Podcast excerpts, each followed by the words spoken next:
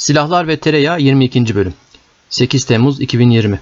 Merhaba, Silahlar ve Tereyağı Podcast'te Kubilay Yıldırım'la birlikte silahlar, teknoloji, strateji ve diğer konuları konuşuyoruz. Bugünlerde tabii ulusal güvenlik ve dış politika gündemimizin Suriye ile birlikte en öncelikli maddesi Libya. Libya'daki gelişmeler ve Libya'daki gelişmelerin tetiklediği, neden olduğu diğer bölgesel ya da jeopolitik gelişmeler, artık adına ne derseniz. Libya'da Türkiye ulusal mutabakat hükümetine aktif bir şekilde destek vermekte. Hem askeri destek bağlamında hem diğer düzlemlerde destekler sağlıyor. Bunların ayrıntısına gireceğiz bugün. Öte yandan Libya'daki Türk Silahlı Kuvvetlerine bağlı unsurlar, birlikler ya da araç, gereç ve sistemler orada bilfiil kullanılıyor ya da o bölgede görev yapıyorlar. Bu bağlamda özellikle Libya açıklarındaki Türk Deniz Kuvvetlerine ait savaş gemileriyle Fransız Deniz Kuvvetlerine ait bir savaş gemisinin kısa süre önce karşı karşıya gelmesi iki ülke arasında bir gerilimin, zaten yüksek olan gerilimin daha da artmasına neden oldu. Fransa Türkiye'yi suçladı. Türk savaş gemilerinin Fransız gemisine radarlarını kilitlemeleri ve atış pozisyonu almaları şeklinde bir suçlama yöneltti. Bir NATO tahkikatı yürütülmesini talep etti. Ancak bu tahkikattan Fransa'yı hoşnut eden bir sonuç çıkmadı. Ve Libya üzerinden Türkiye ile Fransa arasında yüksek tonda, yüksek gerilimde açıklamalar, suçlamalar, karşılıklı suçlamalar devam ediyor. Ve bu gerilimli diyalog enteresan bir yere gelmiş bulunuyor. Senin orada ne işin var? Esas senin orada ne işin var tarzı karşılıklı suçlamaların yürütüldüğü bir kriz. Öte yandan Libya'da çatışmaların diğer tarafı olan Halife Hafter'e bağlı Libya Ulusal Ordusu, Ulusal Mutabakat Hükümeti güçleri karşısında ciddi kayıplar yaşadı, geri çekildi ülkenin doğusuna doğru. Bu esnada Mısır Devlet Başkanı Sisi, Sirte ve Cufra bizim kırmızı çizgimizdir açıklamasını yaptı. Zaten Orta Doğu coğrafyasında kırmızı çizgiden bol bir şey yok. Kıpkırmızı bir harita. Biliyoruz ki, bütün dünya biliyor ki, herkes biliyor ki Hafter'in finansörü, silah sağlayıcısı, sırtını sıvazlayıcısı Mısır, Birleşik Arap Emirlikleri, Rusya, Fransa diye giden beş benzemez bir liste, bir kadro. Bu kadronun karşısında da Türkiye ve belli bir ölçüde Katar olduğu biliniyor ya da görülüyor. Türkiye'nin bu beş benzemezlere karşı, bu harami çetesine karşı mücadelede de özellikle taktik sahada, taktik ölçekte ciddi kazanımlar, ciddi başarılar elde ettiğini söyleyebilmek, bunu iddia etmek mümkün. Burada daha önceki bu Silahlar ve Tereyağı Podcast'ın daha önceki bölümlerinde de dile getirdiğimiz üzere Türkiye çok yüksek perdeden, çok yoğun bir askeri varlık Libya'ya sevk etmedi belki, ancak yükte hafif, pahada ağır insansız, silahlı insansız hava araçları, elektronik harp teçhizatları gibi ya da işte özel birlikler, özel kuvvetler gibi sonuç alıcı, güç odaklayıcı sistemler, unsurlar, vasıtalar buraya sevk ederek sahada önemli kazanımlar elde etti. Sahadaki bu kazanımların operatif ya da stratejik seviyelere tahvil edilip edilemeyeceğini, burada nedenle başarılı olacağımızı biraz bekleyerek göreceğiz biz dış gözlemciler, hariçten gazel okuyanlar olarak. Çünkü bu tahvil başarısı masada, diplomatik arenada, o güreş minderinde peşrev çekmekten öteye gidip rakibi kündeye getirme başarısı diplomatik ve entelektüel kıvraklık, potansiyel gerektiriyor. Oyun kurma, oyun yönetebilme becerisi gerektiriyor. Askeri kazanımlarda zaten ancak o ölçüde bir değer ifade ediyorlar. Bu tahvil sürecinin ya da girişiminin bir uzantısı olarak kısa süre önce Türkiye'den Libya'ya üst düzey bir heyet bir ziyaret gerçekleştirmişti ve bu heyetin kompozisyonu dikkat çekiciydi. Çünkü bu heyet ve bu heyetin görüşmelerini takip eden süreçte Türkiye'nin kurduğu diğer bağlantılar, Türkiye'nin orada yalnızca Ulusal Mutabakat Hükümeti'nin askeri bir başarı kazanması, sahada Hafter güçlerine karşı üstün gelmesi bağlamında bir destekten öte, Libya'da daha uzun vadeli ekonomik, ticari bir varlık, belki Libya üzerinden Kuzey Afrika ve hatta belki Sahra Altı Afrika'ya bir yayılma girişimi olabileceğini düşündürtüyor en azından. En azından naçizane şahsıma. Ancak şurası kesin ki Türkiye'nin Libya'daki muradı yalnızca askeri, yalnızca taktiksel seviyede değil. Daha karmaşık, daha çok boyutlu bir ekonomik, ticari ve enerji boyutu olan bir oyun planının bir uzantısı gibi gözüküyor. Beklenmeyecek bir şey değil. Çok olağanüstü bir şey de değil. Ancak bu niyet, bu murat, bu strateji, adına her ne dersek diyelim, günün sonunda bazılarının ayağına batmış, bazılarına kıymık batırmış gibi gözüküyor. Burada da en yüksek sesle çığlık atan ya da işte bağıran, çağıran diyelim, Fransa gibi gözüküyor. Libya'da Türkiye ile Fransa kafa kafaya çarpışmışlar gibi duruyor. Bu çarpışmanın Türkiye için aslında çok da istenmeyecek bir şey olmayabileceğini ben düşünüyorum ki bunu önceki bölümlerden bir tanesinde de dile getirmiştim.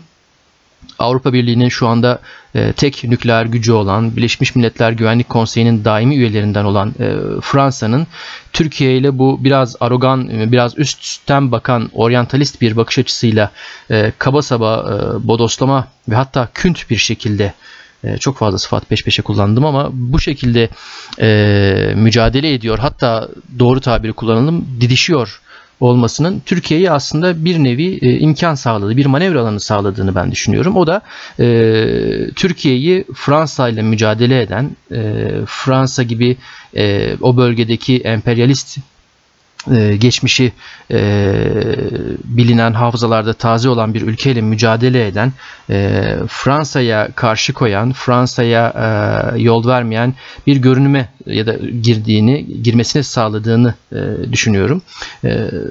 Daha da özet ifade edecek olursam, Fransa'nın aslında Türkiye'yi kendi seviyesine doğru çektiğini ya da belki yükselttiğini diyelim. Çünkü Fransa ekonomik olarak, teknolojik olarak, askeri olarak önde gelen bir güç sonuçta.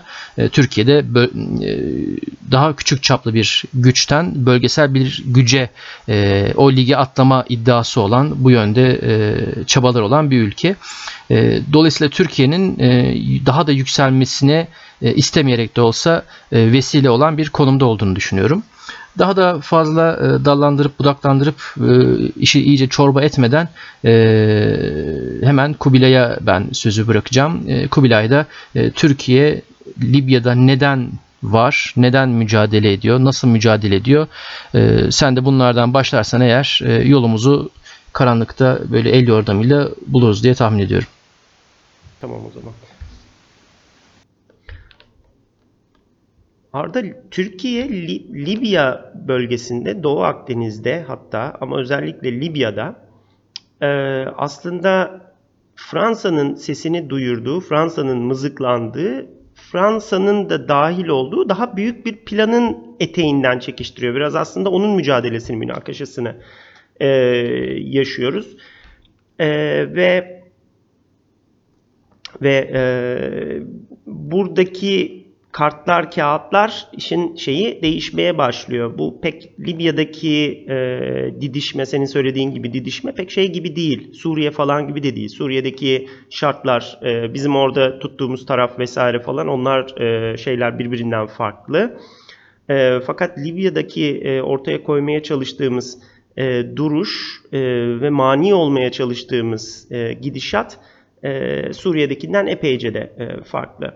Burada bizim için Libya'nın farklı manaları var. Şu anda daha çok bu konuda sesi çıkan Fransa'nın ya da Merkez Avrupa'nın farklı bir duruşu var burada. Farklı, Libya bu iki taraf için de farklı şeyler ifade ediyor. Bir de işte sürekli konuştuğumuz Rusya var. Libya için bence gereğinden fazla ağırlık veriyoruz Rusya'ya. Evet, Rusya orada önemli bir aktör, şudur budur vesaire falan, her zaman olduğu gibi, ama oradaki bence ana şey o değil. Ana aktör o değil. Libya'daki işimizi de anlaşmamızı da yapacaksak oturup Rusya ile yapmayacağız anladığım kadarıyla. Böyle olmaması gerekiyor. Eğer öyle yapıyorsak ya ben bir şeyleri yanlış anlamışımdır yahut da bir şeyler ters gidiyordur. farklılaşmıştır daha doğrusu demek mümkün. Burada şunu anlatmaya çalışıyorum. Saçma sapan gizemli bir şey oldu, girizgah oldu ama malum üzere işte seninle sürekli konuştuğumuz bu Avrupa'nın Doğu Avrupa'yla, daha doğrusu Merkez Avrupa'nın Doğu Avrupa'yla, Merkez Avrupa'nın Güney Avrupa'yla ve Merkez Avrupa'nın çevresinde kalan işte hinterlandlarla, Rusya'yla vesaireyle, Orta Doğu'yla, Kuzey Afrika'yla falan iletişimi üzerindeki bir başkalaşımı yaşıyoruz şu anda. Onun da bütün ilişkilere getirdiği ciddi bir şey var, gerginlik var. Yani Türkiye'nin Libya üzerinden Fransa ile yaşadığı gerginliği, Fransa'nın yakın zamanda İtalya ile yaşadığı gerginlikle, İtalya'nın daha önceden ekonomik sebeplerle Almanya ile yaşadığı gerginliklerle, Fransa ve Almanya'nın Polonya ile yaşadığı gerginliklerle, bütün Merkez Avrupa'nın gerek NATO üzerinden gerek Avrupa Birliği üzerinden her ne kadar hesabı daha çok Trump'a ve Trumpizme kesilse de Amerika ile yaşadığı sorunlardan pek bir farkı şeyi yok. Bu episodlardan, bölümlerden sadece bir tanesi. Bunun da sebebi kısaca şu işte, yani Avrupa yaşlanan bir kıta, demografik olarak dezavantajlı bir kıta. İster istemez de bunu değiştirebilmek için, iş gücü manasında şeyde değiştirebilmek için, hayat refah seviyesini koruyabilmek için mevcut düzenin içerisinde bir değişiklik, bir kitlesel ve çok dramatik bir kırılmayla bir farklılık yaratması gerekiyor. Bunun işte yorumlarından bir tanesi zamanında işte büyük krizlere sebep olan Merkel'in hadi mültecilere kapımızı açalım yaklaşımıydı. Fransa'nın başka bir şey yaklaşımı var. Bunların daha üstünde işte bipolar Fransa, Almanya ve işte o Almanya, Fransa'nın kuzeyinde kalan birkaç Merkezi Avrupa ülkesinin daha Cermen ülkelerin bir arada işte geliştirdiği, ya biz üretim toplumlarıyız ve aslında işte yok Endüstri 4.0'ı, yok otomatizasyonu, yok şusu, yok busu falan filan ile belirli hinterlandlarla, belirli nüfuslarla daha yakın iletişim kurmalıyız. Onların çeşitli doğal kaynaklarını, ucuz iş güçlerini kullanarak ürettikleri ara mamulleri biz alıp asıl katma değeri üzerine biz koyup onlara tekrar birer mal, ürün olarak satmalıyız. Hep birlikte toplu halde refaha doğru gitmeliyiz. Ama biz, en önemlisi de biz Avrupa milletleri olarak mevcut refah seviyemizi, mevcut katma değer seviyemizi, hayat, yaşayış biçimimizi de korumalıyız gibi bir şey bu. Özetlenebilecek bir kalkışma bu. Yine daha da bir adım daha basitleştireyim. Avrupa'nın, yani İngiltere ardına bakmadan koşarak neredeyse kaçarak gittiği için İngiltere'yi başka bir yerde tabii hesaba katmak gerekiyor ama İngiltere'den de kurtulduktan sonra aslında Almanya ve Fransa'nın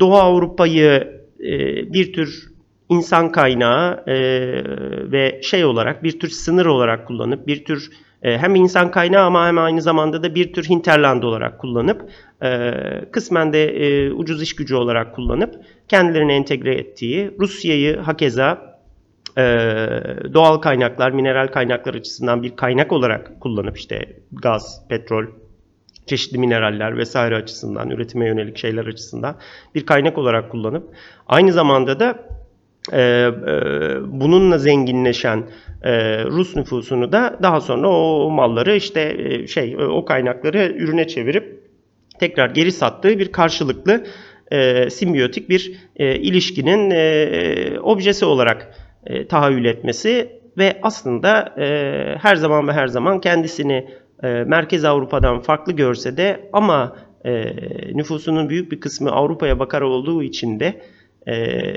ve bu aslında 400 senelik bir Rus gelişimi, modernleşmesi hikayesinin de bir cüzü olduğu için de aynı zamanda Rusya'nın da Avrupa'ya bu şekilde entegre olmak konusunda çeşitli ön rezervlerine saygı gösterildiği takdirde pek bir itirazı yok.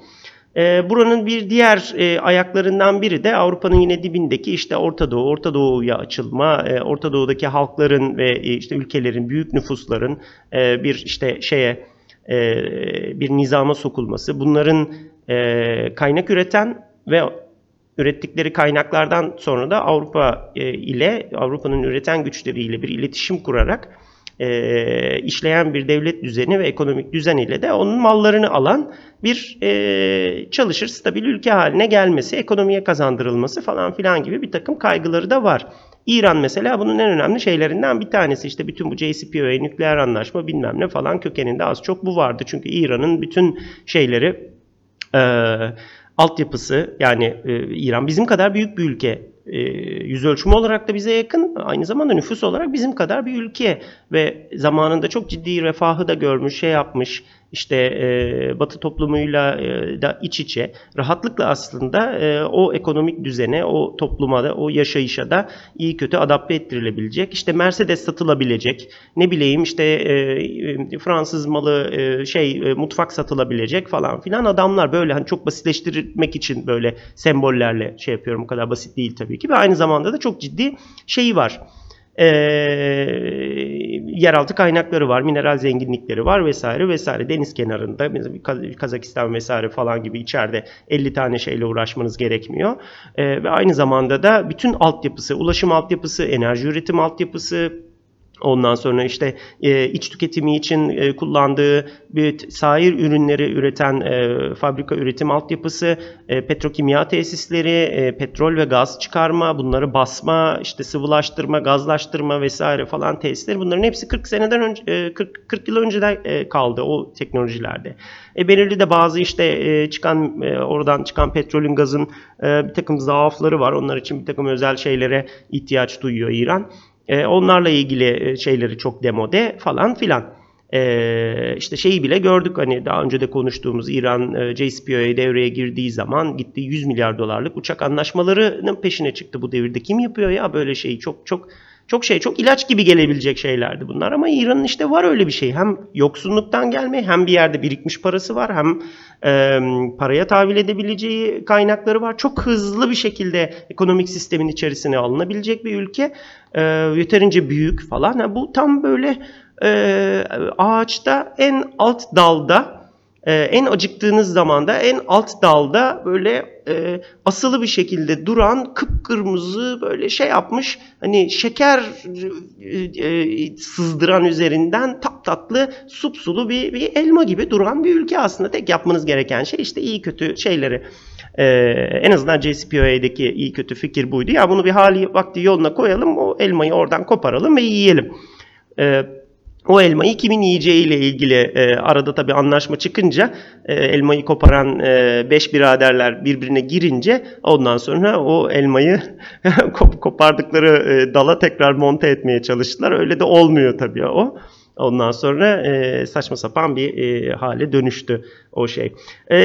Biraz dağıldım konuşurken, ama işte genel olarak şey bu. Şimdi hani biraz televizyona çıkıp şey yapan komplo teorisyenlerine benzedik, ama iyi kötü işte düzenek bu maalesef. Bazen aynı tümleçleri paylaşıyoruz.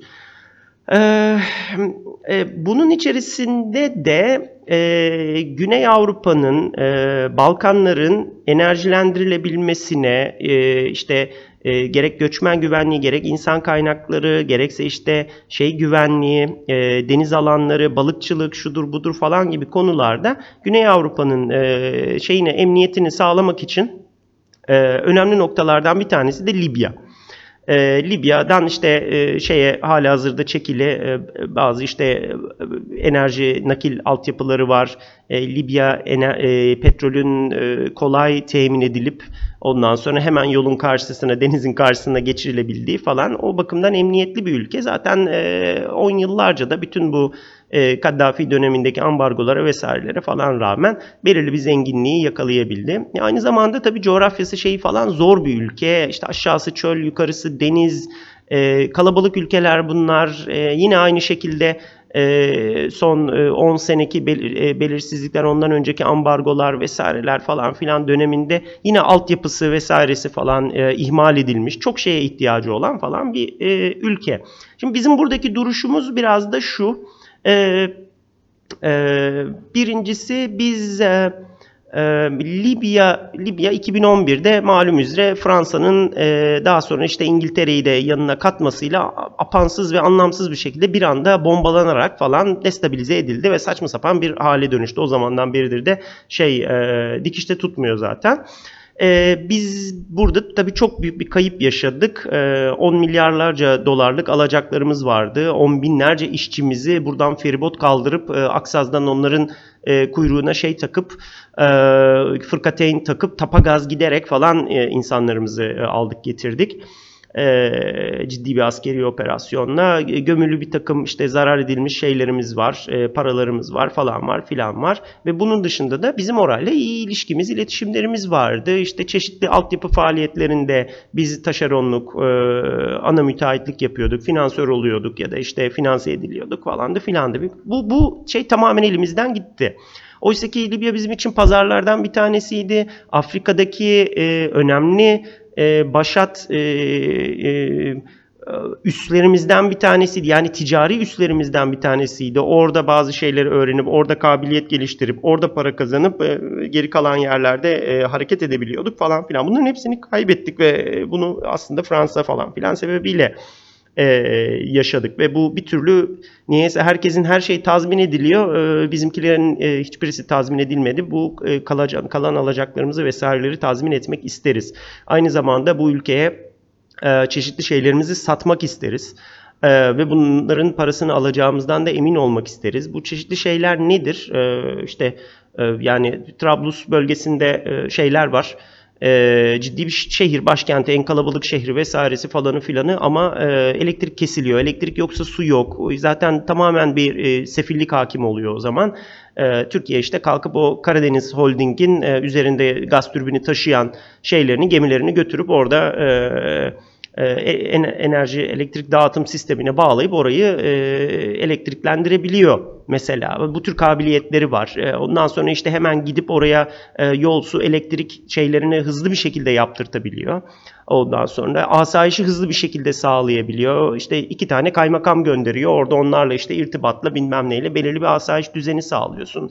Yok işte bankalar açılıyor, şu sağlanıyor, bu sağlanıyor, postahane falan filan ve hayat normale dönüyor ve bu sefer artık çarklar çalışmaya başlıyor. Ve aynı zamanda işte adama bisküvi de satıyorsun, tencere tava da satıyorsun, elektrik sağlayan gemi de satıyorsun. Ondan sonra oradan petrolünü, gazını bilmem neni de alıyorsun. Sen buradaki rafineride onu tekrar plastik bilmem ne yapıp, leğen yapıp tekrar onu geri satıyorsun falan filan. İşte bu yani bu tencere tava seviyesinden neredeyse işte insansız hava aracına kadar bizim önerebileceğimiz bir takım şeyler var. Bu konuda bizim duruşumuz az çok oralarda. Aynı zamanda işte daha önce epey detayını konuştuğumuz deniz yetki alanları ile ilgili bir takım şeylerimiz var. Korumak zorunda olduğumuz şeylerimiz var. Bir takım değerlerimiz var.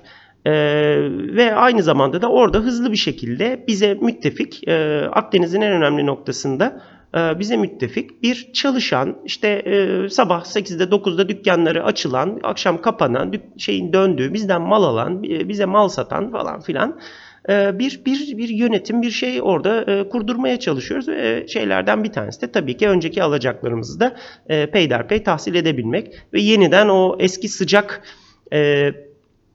paralı pullu günlere tabii ki de dönebilmek istiyoruz. Ve biraz önce senin söylediğin gibi de o bölgeyi, oradaki yapılanmamızı, yerleşmemizi de geri kalan çok nüfusu yine kalabalık olan Kuzey Afrika ve belki de Batı Afrika ülkelerine yapmak için de bir atlama taşı olarak, bir arayüz olarak kullanmak istiyoruz. Somali'de de benzer sebeplerle oradayız. Afrika, Doğu Afrika, yani Kuzey Afrika ve Doğu Afrika bölgesini yapabilmek için hizmet verebilmek, oraya da bir atlama taşı olarak kullanıyoruz. Libya'da bundan aslında çok da farklı değil. Çünkü herkes zaten şu anda gelecekte işte malını satmak için, doğal kaynaklarından faydalanmak için gidip işte arpa, buğday bilmem ne yetiştirmek için Afrika'yı gözüne kestirmiş durumda. Türkiye'de bundan çok farklı değil. Ama biraz önce söylediğim gibi Fransa'nın vesairenin falan da orada duruyor olmasının, bizimle işte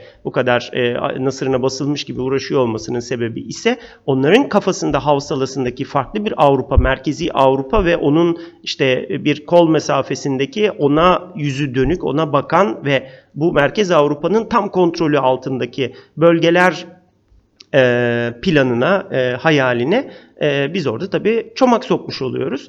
Ve bundan dolayı da şeyler son derece Almanya'nın da çok mutlu olmadığı aşikar çeşitli sebeplerle. Fransa'nın hiç mutlu olmadığı anlaşılıyor. Burada Almanya çok fazla sesini çıkarmazken Fransa anlamsız bir şekilde, yani her yolu deneyerek, her düğmeye basarak her türlü şeyi deniyor. Burada birazdan detaylandırırız, konuşuruz. Hani o şey jargonla tek merkezden kontrol edilen bir farklı atakla yine aynı şekilde karşı karşıya olduğumuzu görüyoruz. Onları da yine detaylandırırız. Az önce aslında bahsederken önemli bir ipucu verdin. Türkiye'nin varlığına, Libya'daki faaliyetlerine bu kadar yoğun tepki gösteren, bu kadar yüksek ses çıkartan Fransa, Libya'da paralı askerleri olan, işte Wagner askeri şirketi, özel askeri şirketi olan Rusya'ya hiçbir şey söylemiyor ya da hiç öyle bir sert bir tepki göstermiyor. Rusya'nın o anlamda Libya'da işi ne ya da Libya'da ne maksatla bulunuyor? Buna yönelik Fransa'dan benzer, eşdeğer, muadil bir tepki görmüyoruz. Az önce anlatırken sen hani belki biraz konuyu dağıtma pahasına da olsa aslında ana fikir olarak yine Libya'da neden bulunuyoruzu da biraz belki anlamaya yardımcı olabilecek bir şey aklıma geldi. Şimdi yine sen söyleyince bu, ben de ampul yandı. İngiltere koşarak uzaklaştı dedin Avrupa Birliği'nden. Aslında bilmiyorum, hani İngilizler, yani benim tanıdığım pek çok İngiliz çok aynı fikirde değil ama ya da İngiliz devleti ya da üst aklı neyse artık gerçekten bu şekilde planlayarak mı yaptı bilmiyorum ama bence Avrupa Birliği'nden ayrılması İngiltere için, İngiltere'nin son zamanlarda aldığı en doğru karardı. Şundan dolayı, yani Avrupa Birliği karşılığı bağlamında ben bunu şey yapmıyorum. Avrupa Birliği'ne yönelik en önemli benim getirdiğim eleştiri bir payda, yani üst bir şemsiye kuramamış olması. Belli temel değerler, belli normlar, belli kaideler üzerinde evet bir birlik oluşturuldu belki. İşte 2. Dünya Savaşı'nın acı anıları üzerinde kurulmuş olan bir yapı var ama başta dış politika ya da bölgesel konular olmak üzere hemen hemen hiçbir kritik hayati konuda üye ülkeleri doğrudan dolaylı etkileyebilecek pek çok konuda ortak bir politika, ortak bir söylem geliştirememiş bir yapı söz konusu. Tamam, işte insanların hayatına, hayat standartına, kalitesine, refahına etki eden pek çok konuda, hemen hemen her konuda istisnasız çok ileri seviyeler getiren bir birlik, bir proje diyelim, bir medeniyet projesi belki. Ancak günün sonunda ortak bir yol çizemeyen, o yolda da gidemeyen bir yapı. Şimdi İngiltere Avrupa Birliği'nden çıkınca aslında yüzmeyi unutmuş ya da hiç bilmeyen bir kişinin işte suya atlaması gibi bir hale belki düştü. İngiltere ekonomik olarak, iktisadi olarak, siyasi olarak artık kendisi bir şeyler geliştirmek durumunda. Nitekim İngiltere'nin işte dünyanın farklı bölgelerinden yanlış hatırlamıyorsam 5 tane seçmiş olduğu ülke var. Dış ticarette öncelikli stratejik ülkeler olarak belirlediği ülkeler. Bunlardan bir tanesi Türkiye'ydi diye hatırlıyorum. Her kıtadan birer ikişer ülke vardı. Galiba Çin de vardı ama Çin'den emin değilim, ya da var idiyse hala o listede midir bilmiyorum. İşte Senegal'i hatırlıyorum, bir Şili galiba vardı vesaire, yani farklı ülkeler. Bu ülkelere yönelik özel bazı işte dış ticaret hacmini geliştirici faaliyetleri olacaktı. Bunun gibi şeyler. Yani şunu söylemeye çalışıyorum. İngiltere ekonomik yapısını güçlendirmek için, kalkınmasını ya da refahını daha da ileriye taşıyabilmek için, teknolojisini, sanayisini, altyapısını güçlendirmek için, vatandaşlarına asgari bir huzur seviyesi, refah seviyesi sunabilmek için artık kendi başına daha fazla şey yapmak zorunda. Yani aslında hani boş yiğidin kamçısıdır'daki o kamçıya benzer bir kamçı şu anda İngiltere'nin sırtında defalarca şaklıyor. Benzer bir motivasyonu var.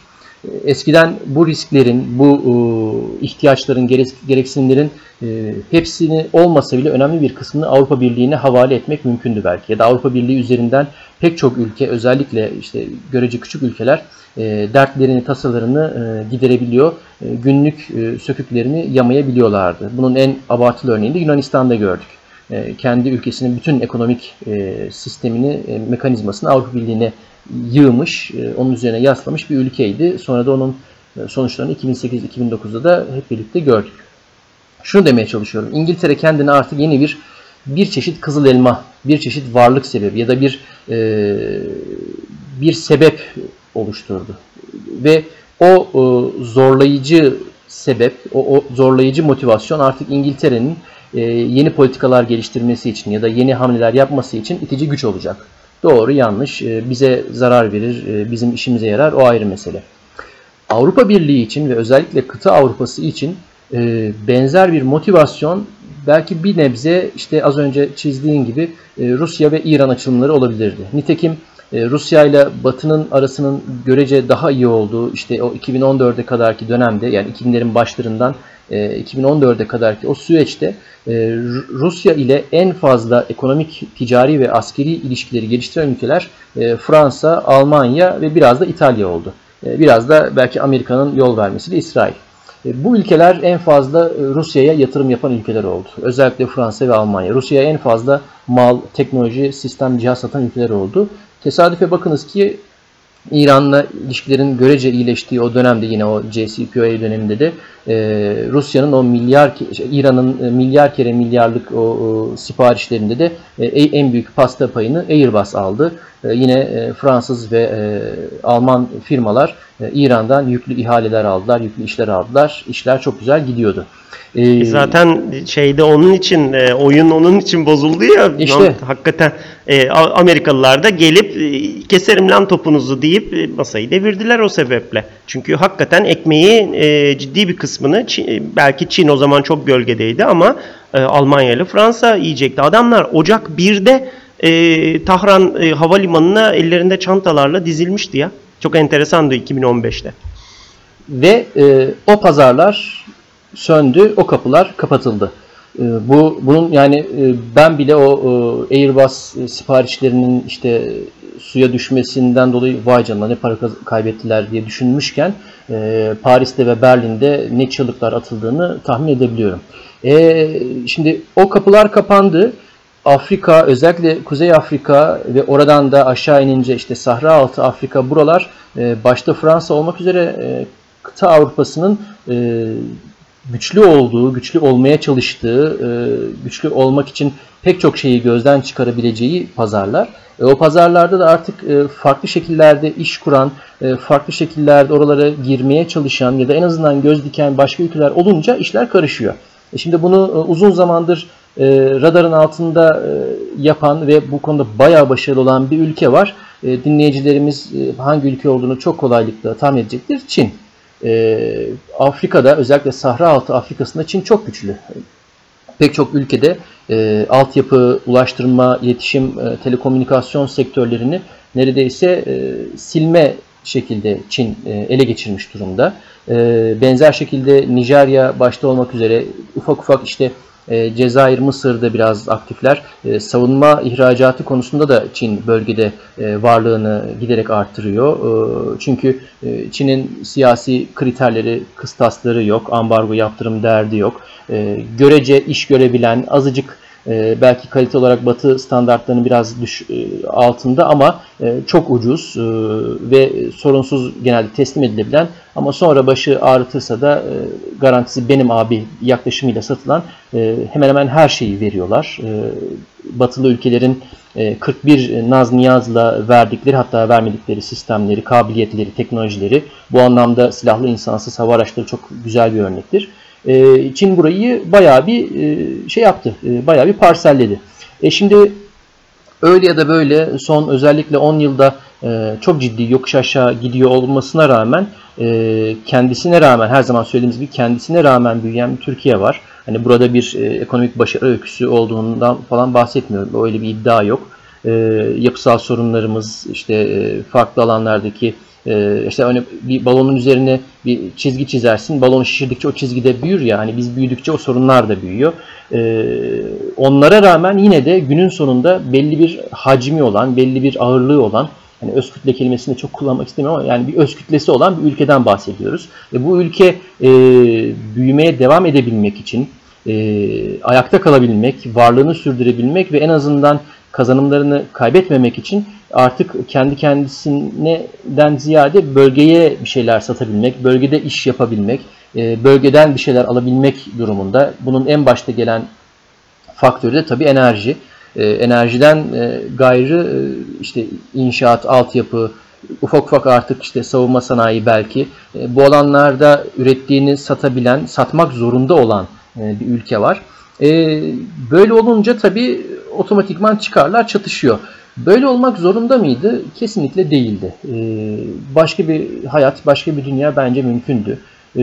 Ben kıta Avrupa'sıyla bu şekilde bir karşı karşıya gelmenin aslında her iki taraf için de orta ve uzun vadede çok karlı olmayabileceğini düşünüyorum. Ancak eğer iş buysa, oyunun kuralı buysa da bir yerden sonra da Türkiye'nin geri adım atmaması gerekiyor.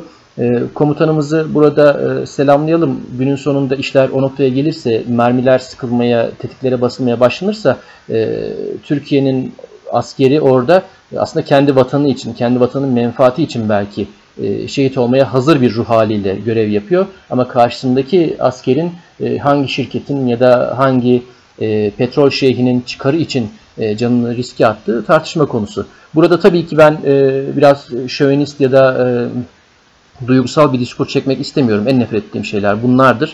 Ancak öyle ya da böyle maruz kaldığımız bu adaletsiz yaklaşım ya da bu küçümseyici tavrın da bir yerden sonra bir karşılığının olması gerekiyor. Çünkü iş hayatında da böyle, siyasette de böyle, savaşta dahi böyle muhatabınızın size asgari bir, onurlu bir yaklaşım içerisinde bulunması gerekiyor. Açılmadan hemen tekrar Libya'ya geri döneyim, Doğu Akdeniz sularına girerek. Burada aslında Türkiye'nin sergilemiş olduğu faaliyet, yürütmekte olduğu faaliyetin yeni bir mekanizma kurduğu aşikar. Hani sonuçta Türkiye artık masayı kendisi kurdu, bizim olmadığımız masa yok gibi bir şey söylemiyorum burada. Ancak özellikle 2020 Mart-Nisan öncesi ile sonrası arasında çok ciddi bir değişim olduğu açık ve bu değişimde de Türkiye'nin o Libya'da giderek daha aktif bir şekilde rol oynamasının, sahada daha agresif, daha iddialı hamleler yapmış olmasının belirleyici bir etkisi olduğu da açık. Ben bu etkinin, bu aktivizmin diyeyim, Rusya tarafındaki yansımasını çok merak ediyor. Bunu biraz gözlemlemeye çalışıyorum. Çünkü Rusya'yı bir anlamda aslında karşı hamle yapmaya zorlar bir tavrımız var gibi geliyor bana. Bu anlamda Rusya Türkiye'ye karşı nasıl bir söylem ya da nasıl bir karşı hamle geliştirecek? Benim esas takip ettiğim ve merak ettiğim şey bu. Çünkü bir şekilde Suriye ile Libya, daha doğrusu Libya ile İdlib görünmez bir bağ ile birbirine bağlı gibi gözüküyor. Bizim orada yaptığımız askeri, ekonomik, ticari, siyasi her türlü hamle bir şekilde Suriye'deki denklemi de Suriye'deki masayı da değiştirebilecek ya da etkileyebilecek gibi geliyor. Bu anlamda aslında bu süreç içerisinde yaptıklarımız çok büyük ihtimalle kısa ve orta vadede Doğu Akdeniz'deki haklarımızın, çıkarlarımızın korunması anlamında önem taşıyacak. Son olarak sana biraz böyle gıdıklayıcı bir soruyla pası atayım. Sıcak patatesi sana öyle fırlatmış olayım. Tüm bu süreç içerisinde benim böyle hani merakla takip ettiğim bir diğer şey de İsrail'in ve Amerika'nın konumu. Hani dündü galiba, önceki gün bir gazetecinin tweetine yanıt olarak atmıştım.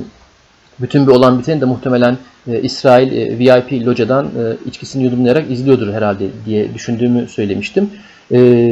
Bu süreç içerisinde olacaklar ya da olmayacaklar, yapılacaklar ve yapılmayacaklar Türkiye'nin İsrail ile ve Türkiye'nin Amerika ile ilişkilerini etkileyecek gibi gözüküyor. Herhalde bu ilişkilerin seyri muhtemelen senin de az önce tariflediğin gibi İran'la ilişkiler ya da belki hatta her zamanki misafirimiz Çin'le ilişkiler bağlamında da önem taşıyacak gibi gözüküyor. Bilmiyorum, sen ne dersin?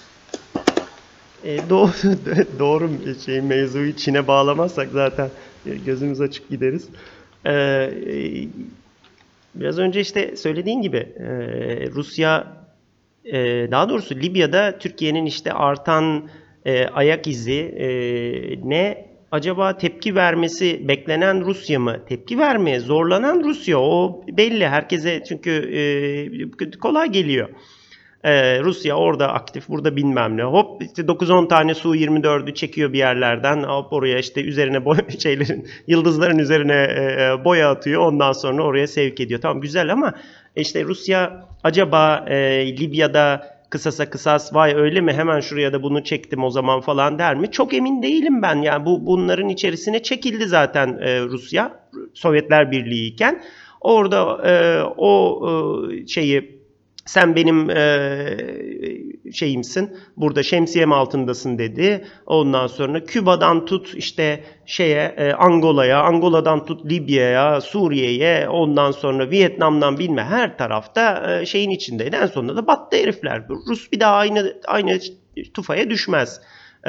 Şimdiki elitler de zaten, başta Putin olmak üzere, bunun ta göbeğinde yetişmiş adamlar ve tam olarak da zaten paçalarından çekile çekile derisi yırtılan Sovyetler Birliği'ni bilfiil görmüş, onun acısını yaşamış adamlar. Dolayısıyla da işte onun için zaten Fransa biraz daha şeyi ele alıyor, oradaki bağırtıyı ele alıyor. Anladığım kadarıyla beklediği tepkiyi, eskalasyonu da Rusya tarafından görmeyince Birleşik Arap Emirlikleri kendisi işte bazı şeyler yapmaya çalışıyor. Onun zaten elinde bir sürü şeyi var, bu işte eski Blackwater'cılar, işte şu Prince'in, Eric Prince'in dükkanı. Oradan falan 3-5 tane adam atmıştır oraya bir tarafa, işte hava kuvvetlerinin ne olduğu belli değil. Geçen gün bir saldırı yaptılar galiba. Kendi mühimmatlarıyla, kendi uçaklarıyla, öyle görünüyor falan filan. Hani o tür daha önce alışık olmadığımız tipte bir takım şeylere zorlandığını görüyoruz. Ben şeyin başında, gevezeliğimin başında onun için ya hani acaba ya Libya'da Rusya ile masaya oturmak zorundayız. Yani çok gerçekçi gelmiyor bana. Tamam, otururuz tabii ki şey yaparız, ama bana o kadar da öyle şeye giden yol, Libya'da barışa giden yol Rusya'nın kapısından geçeri ya muhakkak da, ama o kadar da değil gibi geliyor bana. Şimdi asıl evet, senin o gıdıklama sorun bence de o taşın, kilit taşının olduğu yer orası. İsrail ve Amerika Birleşik Devletleri'nin buradaki muradının ne olduğu, neden böyle ikircikli durdu? İsrail'in son derece sakin ama aynı zamanda da arada bir Libya'nın sınırında işte elektronik harp uçaklarının ya da işte gözlem uçaklarının uçması, Amerika'nın hem nalına hem mıhına gibi görünmesi falan filan ve aynı zamanda da işte Türkiye'nin İsrail ile iletişimi, Türkiye'nin Amerika ile iletişimi falanı filanı konusunu biraz daha oturup herhalde bu geleceği gösteren küremizi de önümüze alıp biraz ondan sonra sıkmakta herhalde fayda var. Orada geçen programlarda hani konuşmuştuk ya, böyle garip bir meta stabil bir dengeye oturdu şey. Yani kimse kimseye tam olarak muhtaç değil şu anda. Hani İlhan Uzgel'in söyleşisinden yola çıkmıştık. Yani ne Türkiye o kadar sıkışmış durumda, ne böyle Amerika geri çekiliyor, ne Avrupa Birliği yıkılıyor, ne Mısır iflas etmiş durumda, ne Suudi Arabistan ölüyor falan. Ya bunların hiçbirisi yok aslında o bölgede. Herkes iyi kötü belirli bir böyle ara bir stabil olmayan ama de olmayan, yani ayakları yere çok basmasa da nispeten daha stabil bir durumda duruyor. Ve burada az çok iyi kötü şartlar eşitleniyor. Çünkü biz bunların hepsini yaparak, kıra döke, kendi tecrübesizliğimize nazaran bunları kafamızı gözümüzü yara iyi kötü öğrendik. Şu andaki yönetim kadrosu da öğrendi ve son derece ciddi bir tecrübesizlikten gelerek öğrendi. zamanında işte bütün bu süreç içerisinde şu geçtiğimiz AK Parti iktidarı döneminde o Türkiye'ye biçilen rollerin haddi hesabı yok. Başta Amerika olmak üzere işte sen enerji koridoru ol biz onun üzerine atladık işte sen bizim İsrail diye bir şeyimiz var orada. Onun başı işte şeyle dertte, biraz Hamas'la dertte. Siz bir konuşsanız hop oraya atladık. Ondan sonra Filistin meselesinin üzerine atladık. O da çünkü belirli şeylerde yol verildi bize.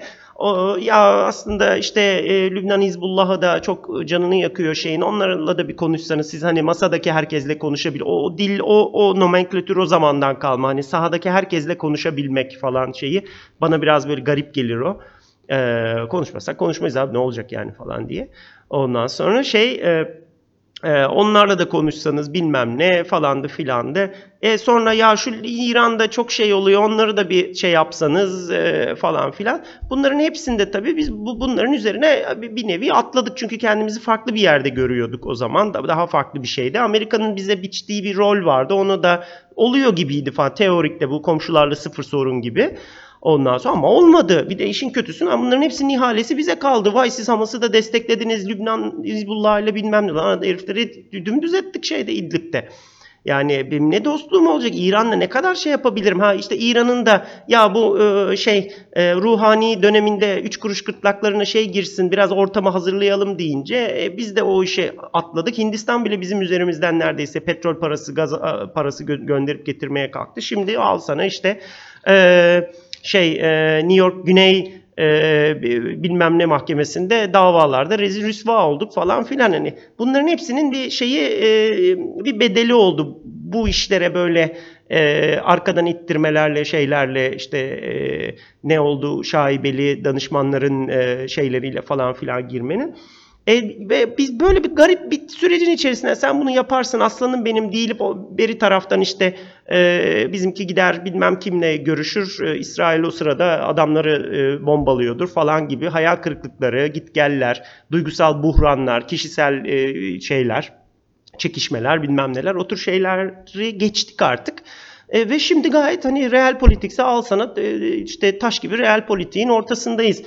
Yapıyorduk ya diplomasiyi kullanamıyor Türkiye falan. Nereye kullanamıyor? Kullandı Fransa bile. Bakınca yani senin donanmanın gemi komutanı gayet güzel diplomasiyi kullanmış orada. Bizim ondan sonra herif gitti NATO'ya şikayet etti bizi. Benim gemimi aydınlattılar diye. Gemime oldu falan diye ve ondan sonra gitmiş anlatmış adam bu tamam aydınlatma radarı var üzerinde de elektrooptik de var biz de bakıyoruz ne yapmaya çalışıyorsunuz geri zekalı gibi temde makas atan adam gibi gemilerimin arasına girersen ben de ne yapıyorsun birader diye sana bir dürbünle bakarım herhalde falan diye ama bir emisyon yok vesaire falan diye oldu NATO'da yok abi sen öyle diyorsun ama pek öyle de bir şey görünmüyor falan deyince çıldırdı herifler çünkü adam Fransız ondan sonra kendisine göre entuşabil bilmem ne yapılamaz falan ama yani kıçı kırık Türkler ulan gelip herifi dövdüler orada yani ile bu bir tür diplomatik nezaketle orada dövdüler denizde sahada dövdüler falan bunlar tabii yapılması yutulması falan zor şeyler çünkü biraz önce söylediğim gibi Türkiye aslında çok da uzak olmayan bir süre önce yine bu yönetim kadrosunda iyi kötü ona biçilen belirli rolleri döke saça oynamaya çalışan falan filan bir ülkeydi. Orada tabii o kadar çok taşa vurduk ki başımızı nihayet öğrenmeyi başardık bunu ve buraya doğru evrildi ve ne oldu? Şimdi farklı böyle metastable bir durumdayız. Bir ara dönemdeyiz. Fakat burada şimdi işin tabii renkleri, şartları falan filan da değişti. Senin aslında getirmeye çalıştığın, bana sordurmaya çalıştığın muhtemelen o. Ya bitti lan İran dedik, şu dedik, bu dedik falan da İran tarafında işin rengi değişiyor. Şimdi bizim ve daha doğrusu bayağı değişmiş. Biz iyi kötü bunu öngörebiliyorduk aslına bakarsan. Ve daha önce de hatta konuşmuştuk bu sanıyorum benim söylediğim şeylerden bir tanesiydi. Yani İsrail'e biz böyle oraya gidiyor, onu bombalıyor, bulduğu yerde çakıyor ve hiç hesap vermek zorunda değil, kapıyı kırıyor, giriyor içeri falan filan. Ya bu bir böyle güç göstergesinden ziyade bu bir panik göstergesi aslında diye şey yapmıştık. Çünkü evet yani şeyin çünkü adamın derdi sınırlarının dibine eskisi gibi böyle işte şeyin eski katyüt hani şeyin piknik tüpünü şeye bağlayıp arkasına işte sanayide kıvrılmış bir saç bağlayıp bilmem ne yapıp onun içerisine barut doldurup atan falan işte Gazze'den atan adamlar falan yok artık. Lübnan Hizbullah'a şeyde Suriye'de inanılmaz yer kazandı. Lübnan'ın güneyi onlara ait ve Lübnan Hizbullah'ın kendine İran desteğiyle tabii ki geliştirdiği müthiş bir teknik altyapısı var artık. Bunu görmezden geliyoruz. Yine vermiştik bu örneği. Suudi Arabistan'a Yemen'den atılan roketlerden bir tanesini hatırlarsan Nikki Haley arkasına almıştı ve kadın şey dedi, bu dedi İran'dan doğrudan değil Lübnan Hizbullah'ından geldi diye söyledi. O zaman bu bir sene önceye yakın söylemiştik bunu. Ve Lübnan Hizbullah'a zaten İran'ın elinde var. Artık atmak istedikleri yere giden kısa orta menzilli roketlere sahip oldular gibi görünüyor. Bunun bir ön şeyini, ön demosunu nerede gördük? İşte Suudi Arabistan'da El Abkaid'de gördük ve bu insansız hava araçlarıyla yapıldı muhtemelen ama adam gitti bütün şeyleri tak tam olarak vurmak istediği yerden vurdu. Yani Rusya'nın falan bile biliyorsun işte Hazar'dan kalibr atar. Bir tanesi bizim köylerden birine düştü. Koskoca Rusya'nın bilmem ne seyir füzesi. Ondan sonra bir tanesi gitti İran'da dağın bir tanesine vurdu. 3 tanesi Irak'ta döküldü. 5 tanesi Suriye'de nereye düştüğü belli değil falan filan. Hani onun bile şeyleri sağa sola saçıla gidip arada artık kaç tane kalıyorsa hedefini vuruyorken İran'ın hiç öyle sağda solda düşmüş bilmem ne ya bunlar 100 tane atmışlar 6 tanesi hedefine ya vurdu ya vuramadı falan dediğimiz bir şey olmadı. Adam istediği gibi gitti çat diye vurdu şeyi. Ve artık yakın zamanda da görüyoruz ki anlaşılıyor ki bütün bu JCPOA'lar şunlar bunlar falan süreçleri arasında öyle masanın altında, radarın altında Çin İran'a çok güzel tam olması gerektiği gibi teknolojileri, şeyleri ve donanımı sevk etmeyi başarmış. Biraz zaten bugünlerde hararetle şu anda özellikle Amerika tarafında o tartışılıyor. Lan bu heriflerin füzecilik tarafı epey gelişti diye. Neden? İşte herifler 2 seneyi falan buldu. Bir orta menzilli balistik füze attılar. O çok ciddi bir teknolojik sıçramaydı onlar için. Geçenlerde işte yörüngeye bir şey yerleştirmeye çalıştılar. Oldu olmadı ayrı ama en azından o irtifalara, o trajektörlere girebiliyorlar. O yörüngeleri takip edebilen fırlatma mekanizmaları şey yapabiliyorlar. Koydukları uyduyla dalga geçti Amerikalılar. Ya bu dönüp duran bir pimpon topuna benzedi falan filan diye ama nihayetinde başka bir şey de olabilirdi o. Aynı zamanda şeyler de işte 122'lik roketler daha küçük şeyler bunları işte çeşitli gyrolarla yörünge takip sistemleriyle falan güncelledikleri anlaşılıyor. Bunlar artık birer ikişer bugünlerde piyasaya dökülmeye başladı. Bu İsrail'in en büyük kaygısı ama İsrail'in en büyük kaygısı olmanın yanında Türkiye'nin de ciddi kaygısı aslında.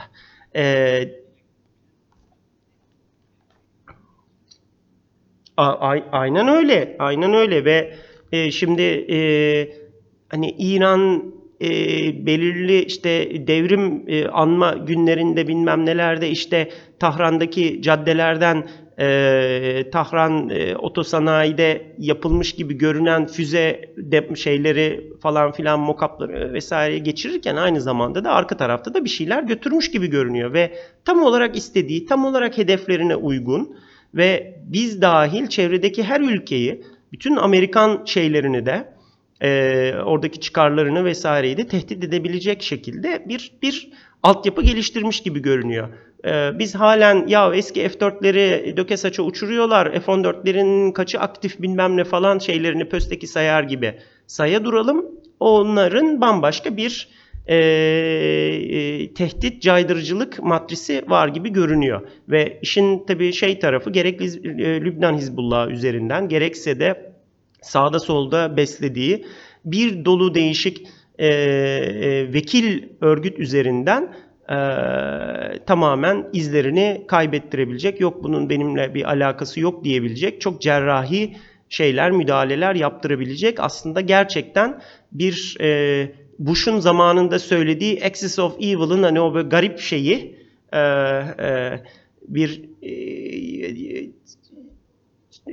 dünyayı hani yok etmek isteyen garip villainlar vardır ya saçma sapan şeylerde, bilim kurgu filmlerinde. Onlar falan haline gelebilmiş. Enteresan bir ülke haline geldi İran. Şimdi bizde mesela işte tamam doğru, Suriye'de işte şeyde Astana sürecinde falan İran'la masaya oturuyoruz da artık yani köprünün altından yine çok sular aktı. Biz İran'la her halükarda her zaman şeyde rakibiz, bu şeydir. 500 küsür senedir de böyleydi. Öyle olmaya da devam edecek. Bir de bunun üstüne İdlib'de Lübnan Hizbullah'ını vurduk. Adamların cenazeleri şeylere kadar gitti. Lübnan'a kadar gitti, Irak'a kadar gitti. Bir sürü adam gömüldü oralarda bayraklarla bilmem nelerle falanla filanla. Ve bu füzelerin, bu kabiliyetin bir kısmı Türkiye'ye de doğru dönmeye başladı. Şimdi buradaki şeylerden bir tanesi, Türkiye bu tehditle ilgili ne yapacak?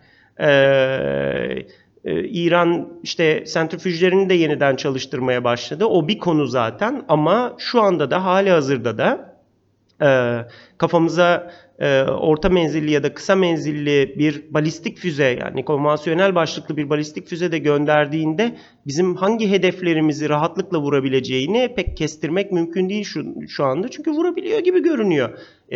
Şimdiye kadar yaptığı eylemler bunu sinyal veriyor. Buna yönelikti zaten bence Suudi Arabistan başta olmak üzere ve Suudi Arabistan saldırısı başta olmak üzere. Burada artık bizim de düşünüş biçimimizin bir miktar değişmesi gerekiyor. Biraz daha detaylandıralım. Ben pası sana atacağım ama senin işte söylediğin Türkiye'nin İsrail'le, Türkiye'nin Amerika Birleşik Devletleri ile mevzu İran iken düşünüş biçiminin şeyinin bir miktar değişmesi, evrilmesi gerekiyor galiba. Sanıyorum önümüzdeki dönem. Hatta şu anda da galiba o değişimin kıtırtılarını, ayak seslerini falan duyuyoruz sanıyorum. Burada da senin bana söyletmeye çalıştığın şey muhtemelen en son kamuoyunun gündemini işgal eden bu S-400 meselesi olacak muhtemelen, büyük ihtimalle. Ya şöyle, aslında bence çok karmaşık bir denklem de yok. Ben Amerika'nın yerinde olsam ya da ben işte dünya devleti, işte Rothschild'lerin falan yerinde olsam, yapmak isteyeceğim şey Doğu Akdeniz'de ya da bu bölgede kimseyi çok incitmeyecek bir şekilde bir barışma ortamı, hadi öpüşün barışın ortamını sağlamak ve ondan sonra da enerjimi İran'a yoğunlaştırmak olurdu. Yani bunun açılımı ne olur? Ey Türkiye, ey Mısır, ey Lübnan, işte ey nedir İsrail, oturun, tamam sen ne istiyorsun? 10 birim istiyorsun. Hayır, ben sana 8 birim vermene izin veririm. Ötesine karışmam. Ey İsrail, sen ne istiyorsun? Ben 7 birim istiyorum. Sana da 6 birim. Hatta 5,5, kalanını sen artık şey yapacaksın, sana veremem gibi. Hiç kimseyi çok incitmeyecek ama herkese de bir miktar başarı hikayesi olacak bir asgari müşterekte buluşmalarını sağlamaya çalışırdım. Ki orada en azından her şey süt liman olsun. Süt liman olmasa bile oradaki gerilim kontrollü bir şekilde belli bir sınırın, belli bir eşiğin altında kalsın. Ki oradan ben ilgimi, konsantrasyonumu başka yerlere odaklayabileyim. Bu en başta tabii burada İran geliyor, sonra tabii Çin geliyor. Tabii bir yandan da belirleyici faktör olarak Amerikan iç siyaseti var. İşte Kasım ayındaki başkanlık seçimi, Trump'a yönelen iddialar, oradaki kavga, gürültü vesaire. Böyle bir ortamda çok büyük ihtimalle ya biz yansıyanları tabii görüyoruz. Açık kaynaklara yansıyanları görüyoruz. Perdeler arkasında, kulislerde, kapalı kapılar arkasında ne olduğunu bilemiyoruz ama hani tahmin etmek ya da speküle etmek biraz mümkün. Bu en son girişimi de belki bu anlamda atılmış bir adım ya da bu anlamda bir sergilenmiş bir jest, hani jestten kastım İngilizceki karşılığı olarak hani gesture, yani bir hareket, bir gösterge gibi okumak mümkün. Böyle olduğunu iddia edemiyorum ama bu şekilde anlamlandırmak mümkün.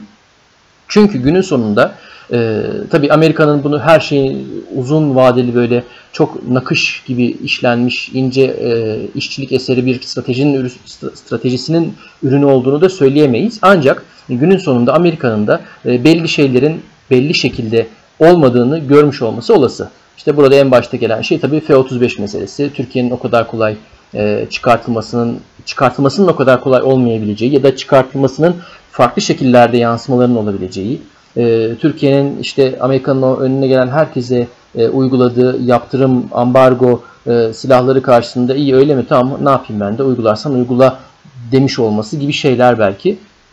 Bunları alt alta koyduğumuzda bir yeni, hani popüler tabiriyle yeni bir normalin kurulmaya çalışıldığını koklayabiliyoruz. Bu yeni normalde ben açıkçası Türkiye ile İsrail'in tekrar ballı börekli dost, kanka, müttefik olmasını beklemiyorum. Hatta bunu kesinlikle istemiyorum da. Çünkü İsrail kesinlikle hiçbir şeyi kuralına göre oyununu oynayan bir ülke değil.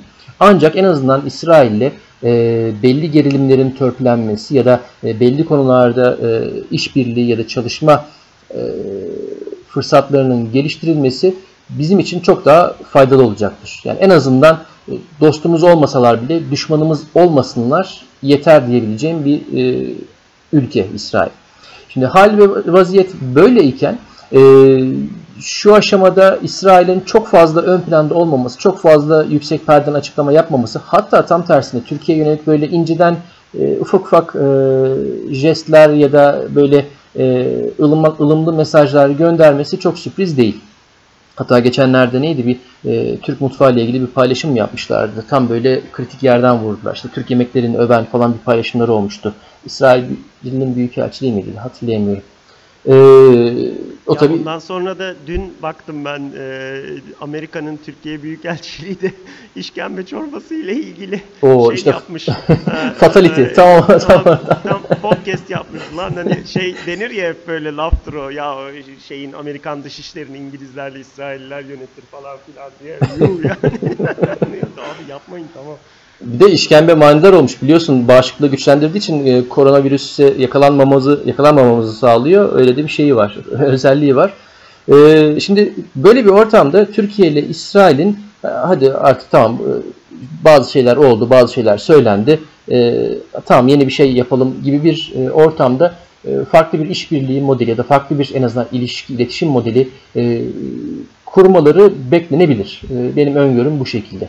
Böyle bir şeyden tabii en fazla rahatsızlık duyacak ülkelerin başında da şüphesiz İran geliyor. Çünkü İran'ın Orta Doğu coğrafyasındaki faaliyetleri ve çıkarları için bu aslında olumsuz bir gelişme olacaktır. Bu kıta Avrupası için zaten çok can acıtıcı bir şey olacaktır. Çünkü kıta Avrupası'nın Orta Doğu'daki İran ya da işte oradan belki Orta Asya'ya yayılmasının önüne bir Atlantikçi duvar ya da bir Atlantikçi en azından dikenli tel örülmesinin önünde adım atılmış olacaktır. Bu anlamda aslında saflar biraz belirginleşmeye başlıyor gibi gözüküyor. Burada da Türkiye belki bir yol ayrımında. Yani Atlantik diyelim ya da Amerika Birleşik Devletleri diyelim. Türkiye'ye belki tarafını seç demiştir ya da belki bu karar çoktan alınmıştır. Bilemiyoruz. Belki yansımalarını göreceğiz. Ancak hem Doğu Akdeniz havzasında hem geniş Orta Doğu coğrafyasında böyle bir saflaşma, böyle bir resleşme var gibi gözüküyor. Bu resleşmede ben gidişata göre karşı tarafın yani kıta Avrupa'sının daha radikal, daha agresif karşı hamleler yapmasını bir risk faktörü olarak görüyorum. Daha önceki hem bizim podcastlerimizde hem benim konuyla ilgili bazı yerlerde işte görüşlerimde dile getirdiğim bir husus var. Biz Libya'da karşı tarafı yani Hafter milislerini ne kadar köşeye sıkıştırırsak, onları o işte Libya ulusal ordusunu ne kadar hezimete uğratırsak o ordunun ya da o silahlı grubun arkasındaki güçlerin de Libya'daki çıkarlarını kaybetmemek için bir o kadar agresif bir şekilde Hafter'e desteklerini arttırmaları olasılığı yükseliyor. Yani Hafter'e daha fazla silah, bölgeye daha fazla işte silahlı unsur, paralı asker ya da Türkiye'nin bölgedeki işte üslerine, tesislerine daha fazla saldırı girişimi, saldırılar gibi.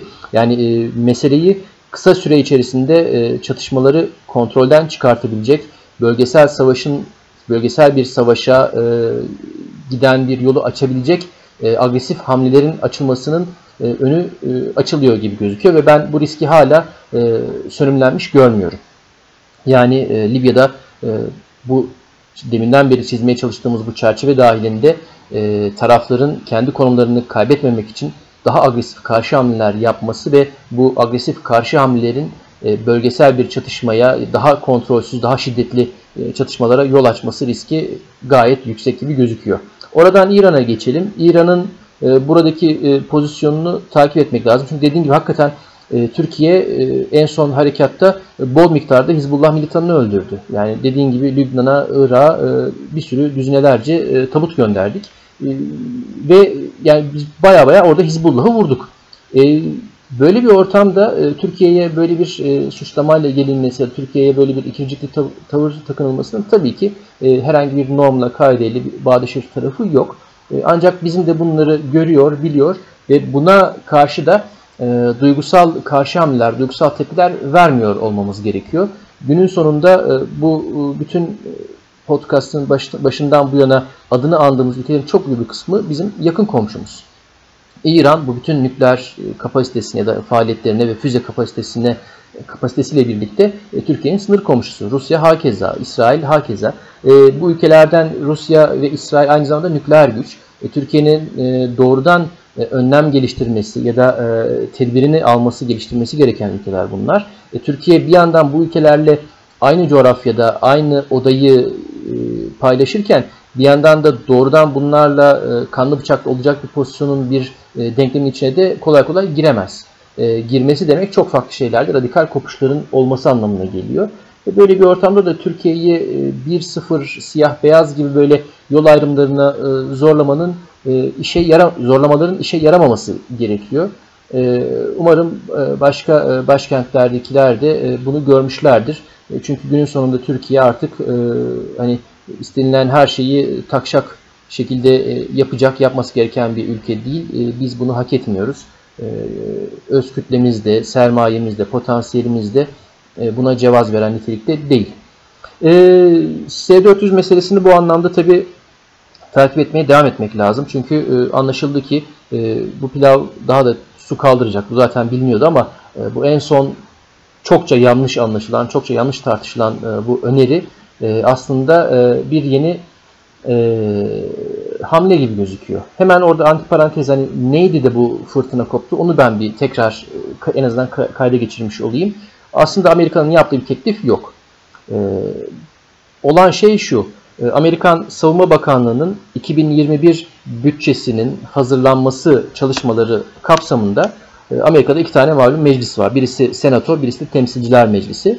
Bu her iki mecliste kendi bütçe tasarılarını oluşturuyorlar ve daha sonra bu bütçe tasarıları bir uzlaşma komisyonunda tek bir tasarı haline dönüştürülüyor. O tek bir tasarı da başkana gidiyor. Başkana giderken de bu tasarıya eklemeler, çıkarmalar olabiliyor ve başkan sonuçta imzalıyor. İmzalarken dahi eklediği, çıkardığı şeyler olabiliyor. Bunun örnekleri var. Ve ondan sonra da yasalaşıyor. Bir sonraki senenin bütçe harcamaları, planlar, projeler belirlenmiş oluyor.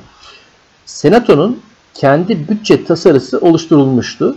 Bu bütçe tasarısına çeşitli senatörler farklı konularda ek teklifleri yaptılar.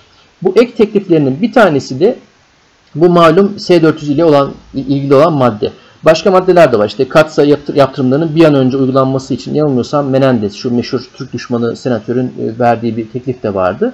Bir sürü farklı konularda ilave, hani o bütçe tasarısına bunlar da girsin diye verilmiş teklif var. Onlardan bir tanesi de S-400'ün Türkiye'den alınması için işte Amerikan galiba Savunma Bakanlığı'nda onun işte yetkilendirilmesine dair bir öneri. Şimdi bu öneri Senato'nun tasarısına ek bir madde olarak, bir teklif olarak girdi. Ancak bu teklifin, yani bu maddenin o Senato tasarısına girmesi reddedilmiş ya da kabul edilmiş henüz değil. Daha bunun bir sonraki aşaması işte Temsilciler Meclisi taslağını biz göreceğiz. Onda da farklı maddeler olabilir. S-400 ile ilgili, Türkiye ile ilgili, F-35 ile ilgili. Daha sonra da bu iki tasarılar birleştirilecek. O aşamada ne olacağını da bilmiyoruz. Yani velev ki S-400'ün satın alınması maddesi Senato tasarısına girdi. Oradan işte Temsilciler Meclisi tasarısıyla birleşirken uzlaşma komisyonunda da o tasarı olduğu gibi kaldı. Oradan başkanına gitti falan filan. Daha bunun bayağı bir yolu var. Ama tabii bu biraz kulaktan kulağa misali öyle bir hale geldi ki işte Amerika Türkiye'ye S-400'lerini bana sat diye teklif yaptı. Türkiye'de Amerika'da reddetti falan gibi bir havaya bu dönüştürüldü. Öyle bir şey yok. Ama bu zaten yani gerçekleşti bile bu teklif, yani böyle bir teklif Amerika yapsa bile zaten gerçekleşmesi son derece imkansız ya da yani sıfıra yakın bir olasılık. Sıfır demeyelim çünkü mühendisiz. Ama esas burada önemli olan böyle bir şeyin gündeme getirilmiş, kayıtlara geçirilmiş, dile getirilmiş olması. Esas önemli olan şey bu. Yani her ne kadar absürt olursa ki bu arada antiparantez o kadar absürt bir teklif ki tam da bu nedenle olduğu hakikaten yapılabilir. O ayrı mesele. Çünkü artık uluslararası ilişkiler rasyoneliteyle gitmiyor. Çok saçma olduğu için bir o kadar mantıklı. Ama gerçekleşse de gerçekleşmese de bunun bir şekilde dile getirilmiş olması önemli bir şey. Önemli bir gösterge. Çünkü bundan önceki Amerika'nın bir önce yaptığı hamle neydi? Lindsey Graham ağzından aktivasyonu birdenbire gündeme getirdiler. Aktivasyondan önce neydi? İşte o sistemler Türkiye'ye gelirse katsayı yaptırımları uygularızdı. Yani yavaş yavaş farklı bir yere gidiyor. Bu hani işte Türkiye meydan okudu, Türkiye geri adım atmadı, Amerika'da işte Türkiye'nin dediğine geldi tarzı bir şey değil. Arka planda bir pazarlığın döndüğünü aslında hissettiren bir şey. Bana en azından. Yani Türkiye kararlı duruşunu sergiledi ve Amerika ya tamam hadi ben neyse senden satın alayım dediden ziyade aslında arka planda konuşulan karmaşık, girift iç içe konular var muhtemelen. Pazarlık maddeleri var. S-400, F-35 muhtemelen bunların en başta geleni. Çünkü ben şahsen de tanık oluyorum. Türkiye-Amerika ile ilgili işte iş ortamlarında ya da işte diplomatik ortamlarda, hatta bizim takip ettiğimiz pek çok düşünce kuruluşunun konuşmalarında, şunlarda bunlarda hemen hemen ikili her türlü konu S-400 ile başlıyor, S-400 ile bitiyor. Bu biraz obsesif, kompulsif bir meseleye de dönüştü. Öyle bir enteresan boyutu oldu. Toparlayacak olursak S-400 ile ilgili bu konunun gündeme getirilmiş olması aslında arka planda Amerika'nın Türkiye ile yeni bir ilişki normali belirlemeye çalıştığının ya da karşılıklı olarak iki ülkenin birbirleri yeni bir ilişki normali geliştirmeye çalıştığının bence bir göstergesi. Bu anlamda uzmanlık alanım olmadığı için çok fazla bir şey söyleyemeyeceğim ama ben enerji tarafının da takip edilmesi gerektiğini düşünüyorum.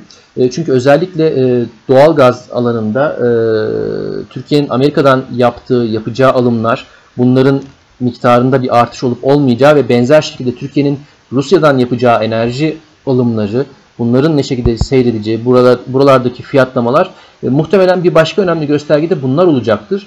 Çünkü Amerika'nın Türkiye'ye çok ciddi bu anlamda tekliflerinin, önerilerinin olduğunu biliyoruz.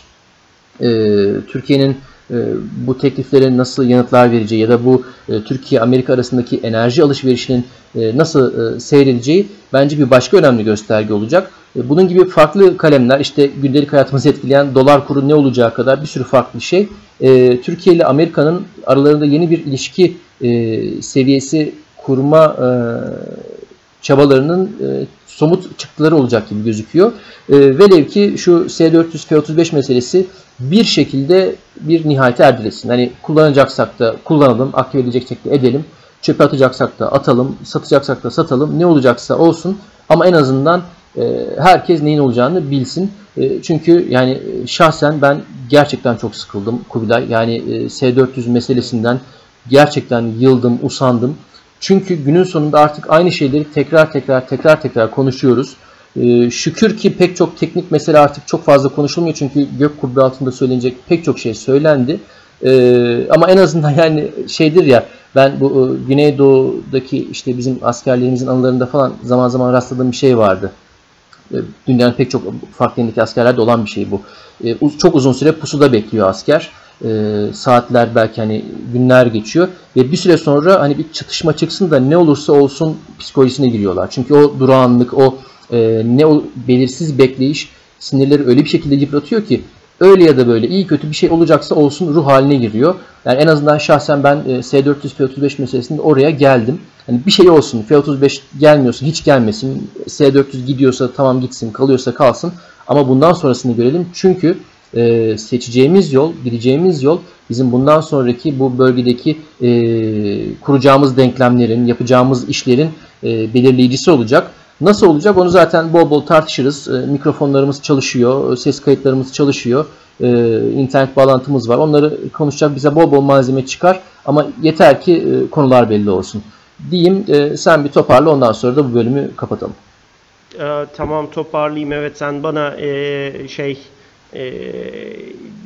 biraz zihnimi toparlamama bayağı yardımcı oldun. Onu ben şimdi çok kendimi dağıtmadan anlatayım, böyle bağlayalım. Biraz önce söylediğin şeyler bizim gerçeğimiz, normalimiz. Biz şu anda bunu yaşıyoruz. Arada bir seninle hayıflanarak tartıştığımız şeylerden bir tanesi. Ben bazen benim yakın arkadaşlarım, podcast'i dinleyen yakın arkadaşlarımdan da aldığım dostane bir eleştiri. Buna pek katılmıyorum ama hep Türkiye iyi gidiyor aslında, şöyle böyle falan gibi şeyler söylüyorsunuz. Abi ne zaman kötülüklere geleceğiz? Ne zaman sıkıntılara geleceğiz? Yani onları niye konuşmuyorsunuz gibi biliyorsun, enteresan bir şey var. Ama kötülükleriyle, iyilikleriyle güncel hal bu. Biraz önce senin çerçevesini çizdiğin şey. Bu bir değişim hali. Bunun iyisi, kötüsü, bilmem nesi falan yok. Kasım ayında hakikaten Trump gider, gelir, Biden gelir, hapı yutarız falan. Bunlar biraz da böyle. Çünkü o akıntının içerisine kapıldık, gidiyoruz. Ancak bizim burada derdimiz bir, seninle muhabbet etmek. İkincisi de bir durum tespiti yapmak. Açmak yavaş yavaş o şeyi teker teker sakin bir şekilde soğanın kabuklarını soya soya cücüğüne doğru gitmeye çalışmak. Biz o hal dünyanın anlamını vesaireyi ve dünyayı yöneten 5 ailenin secerelerini ortaya çıkarmak falan gibi bir kaygımız yok. Bu tartışma sürecin sempatik tarafı. Ama sanıyorum söylediğin, biraz önce toparladığın şeyin merkezi, başlığı daha doğrusu olabilir. Evet, yeni bir ilişkiler normali arıyoruz Amerika'yla. Sen Amerika'yla dedin, ben bir yapayım. Aslında çevremizdeki herkesle yeni bir ilişkiler normali arıyoruz. Biraz önceki yapmaya çalıştığım gevezeliğin ana fikri de aslında bu. Türkiye biraz farklı bir Türkiye artık. Ve 10 sene öncekinden de farklı bir Türkiye. Bunun çeşitli sebepleri var. Yani bunların da çoğu hayal kırıklıkları üzerine kurulu. Beceriksizlikler üzerine kurulu. Yani bizim beceriksizliklerimiz üzerine kurulu. Karşımızdakinin dangalaklıkları, öküzlükleri ve şeyleri üzerine de kurulu. Bu arogansı vesairesi üzerine de kurulu. Bu burnu büyüklük, bu daha ırkçı bakış. Ondan sonra bizim münakaşalarımızı çok değişik alanlarda yapmaktaki sıkıntılarımız, yani bunun en basit örneklerinden bir tanesi, ulan Avrupa Birliği'ne girelim falan diye koştururken abi oranın başına da egemen bağış var yani.